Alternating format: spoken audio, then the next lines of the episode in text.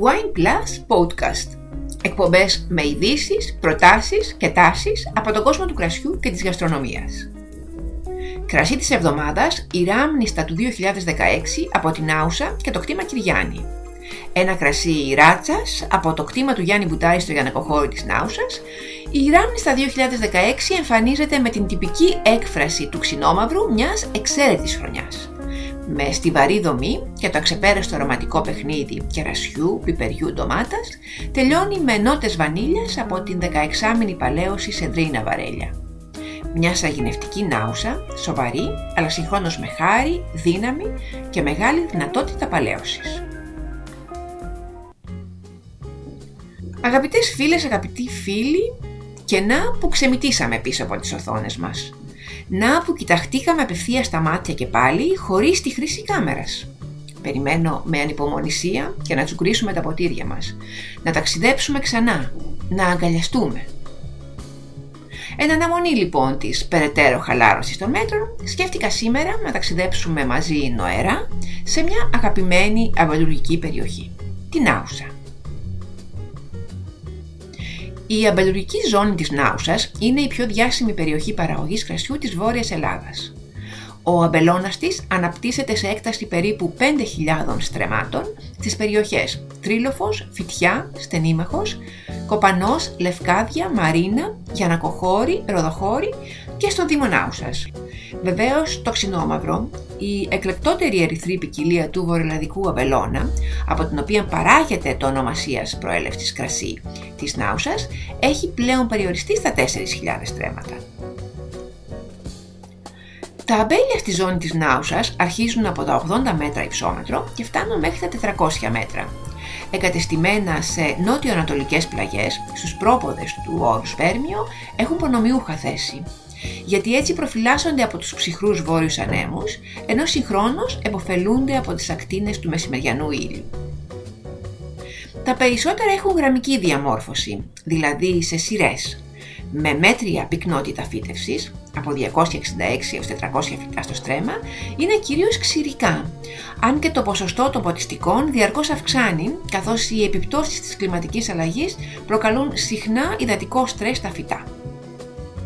Από αυτούς λοιπόν τους αμπελώνες, 19 εινοποιία της ζώνης παράγουν ετησίως 20.400 εκατόλιτρα κρασιού. Η Νάουσα είναι βεβαίως γνωστή για τα ερυθρά ξηρά κρασιά της, τα οποία χαρακτηρίζονται από συναρπαστική πολυπλοκότητα και μεγάλη αντοχή στο χρόνο. Τα pop Νάουσα που φτιάχνονται αποκλειστικά από ξινόμαυρο. Ποικιλία γόνιμη, ζωηρή, παραγωγική, το ξινόμαυρο έχει όψιμη ορίμανση. Είναι επίσης πάρα πολύ ευαίσθητο στην ξηρασία και τις υψηλές θερμοκρασίες. Τα σταφύλια του είναι μικρόργα, έχουν έντονα κόκκινο χρώμα και όξινη γεύση, ακόμη και όταν είναι όρημα. Έτσι λοιπόν δικαιολογείται το όνομα και η χαρακτηριστική γεύση των κρασιών του. Όσο για τον οργανοληπτικό χαρακτήρα της νάουσας, με υψηλή οξύτητα και αρκετά αυστηρές τανίνες, στη νεότητά της δεν είναι ιδιαίτερα εύκολη. Με τον χρόνο όμως, με την ηλικία και την επιμονή, μαλακώνει. Η οξύτητα γίνεται ελκυστική, οι τανίνες γοητευτικές. Αποκτά αρωματική πολυπλοκότητα που της προσθέτει σαγίνη. Ένα θέμα που έχει απασχολήσει έντονα τους ναουσαίους απελουργούς και εινοποιούς είναι η αναγκαιότητα δημιουργίας απελουργικών υποζωνών ιδιαίτερης ποιότητας εντός της ζώνης, τα ονομαζόμενα κρυ. Τα αποτελέσματα μελέτης επαναπροσδιορισμού της ζώνης τεκμηριώνουν την παρουσία 13 υποζωνών, τις οποίες παράγονται ξινόμαυρα με διακριτά διαφορετικό χαρακτήρα.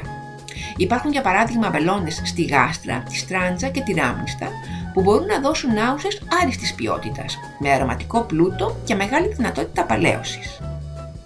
Αβελώνες στη Μαρίνα δίνουν καλές τυπικές νάουσες με μικρότερη αντοχή στον χρόνο, ενώ αμπελώνες στον τρίλοφο είναι ιδανικοί για την παραγωγή ισορροπημένων, φρέσκων ερυθρών με έντονα φρουτόδη χαρακτήρα. Γοητευτικά πολύπλοκη, δυναμική και απόλυτα αποπλανητική, η Νάουσα δεν έπαψε ποτέ να αποζημιώνει τους πιστούς οπαδούς της. Επιπλέον, ο εκμοντερνισμός της γεύσης της την έβαλε δυναμικά στο γήπεδο του μοντέρνου υλικού γίγνεσθε, χαρίζοντάς της πολλούς νέους και νεαρούς φίλους. Σημειώστε και τις πιο πρόσφατες κορυφαίες σοδιές για την Άουσα 2000, 2001, 2005, 2007, 2011, 2012, 2013 και 2017. Και αν με ρωτήσετε για την αρμονία της με τα εδέσματα, σύμφωνα με την σχεδόν αλάνθαστη αρχή που θέλει τα εντόπια προϊόντα να παντρεύονται πετυχημένα, το κρασί της Νάουσας ζει έναν γευτικό έρωτα με πολλά πιάτα της πλούσιας τοπικής γαστρονομίας. Τα μαγειρεμένα κόκκινα κρέατα με τις πικάντικες σάλτσες τους, το μυρωδάτο κυνήγι από τα δάση του Βερμίου, οι παραδοσιακές πίτες, οι κεφτέδες που εκεί τους λένε μπουμπάρια και τα τυριά, κυρίως ο αλμυρός μπάτσος, είναι μια σειρά από ντόπια εδέσματα που υποδέχονται ευχάριστα τον έντονο χαρακτήρα του κρασιού. Αγαπητές φίλες, αγαπητοί φίλοι, καλή εβδομάδα.